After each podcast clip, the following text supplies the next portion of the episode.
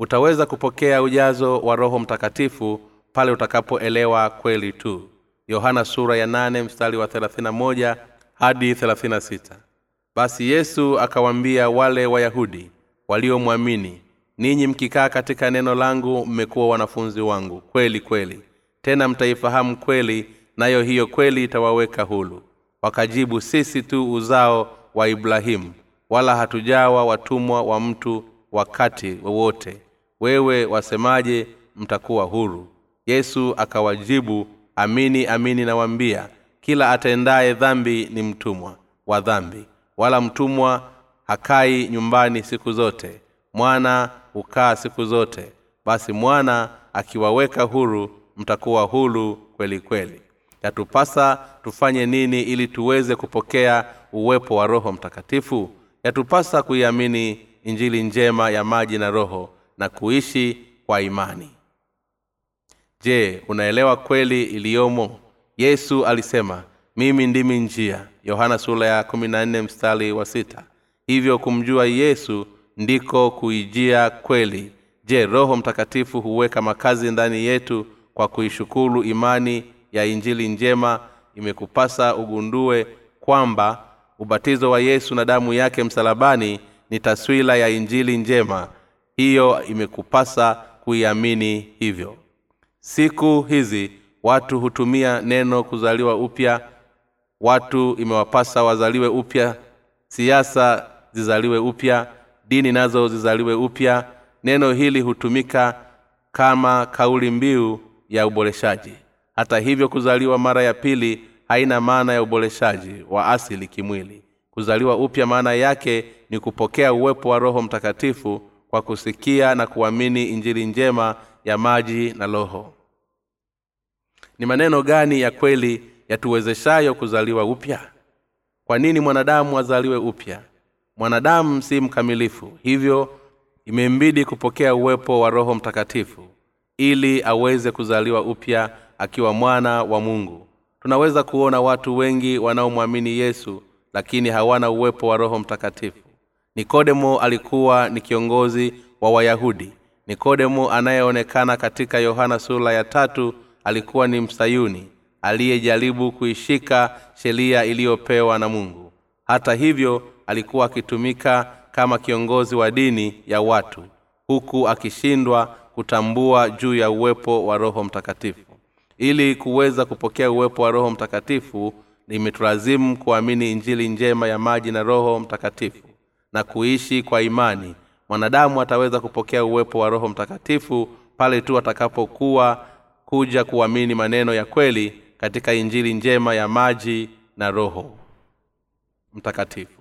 Yesu alisema ikiwa mmewaambia maneno ya duniani wala hamsadiki mtasadiki wapi niwaambiapo mambo ya mbinguni? Yohana sura ya tatu mstari wa kumi na mbili omba kitabu cha bule katika tovuti ya www nlmission injili njema ya maji na roho ni kama ifuatayo. Bwana wetu alizaliwa hapa duniani alibatizwa na yohana akiwa na umri wa miaka thelathini.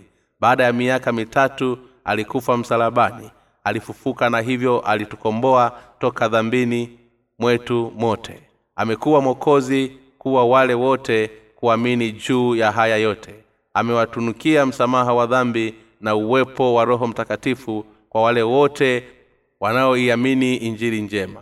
Wale ambao bado wana dhambi mioyoni mwao imewapasa kupokea msamaha wa dhambi zao kwa kuiamini ubatizo huo wa yesu na damu yake. Mwanadamu hawezi kamwe kujizuia kutenda dhambi mbele ya mungu na hivyo inamlazimu kuokolewa kwa kumkubali yesu kuwa mwokozi wake yesu amesafisha dhambi zetu zote ulimwenguni kwa njia ya injili njema ya maji na roho. Wenye dhambi wote wataweza kuokolewa kwa kusikiliza na kuamini injili njema ya maji na roho. Wale wote wenye kuamini injili njema hubarikiwa na uwepo wa roho mtakatifu. Na kama vile msa alivyomwinua yule nyoka jangwani vivyo hivyo ndivyo mwana wa wadamu anabudi kuinuliwa.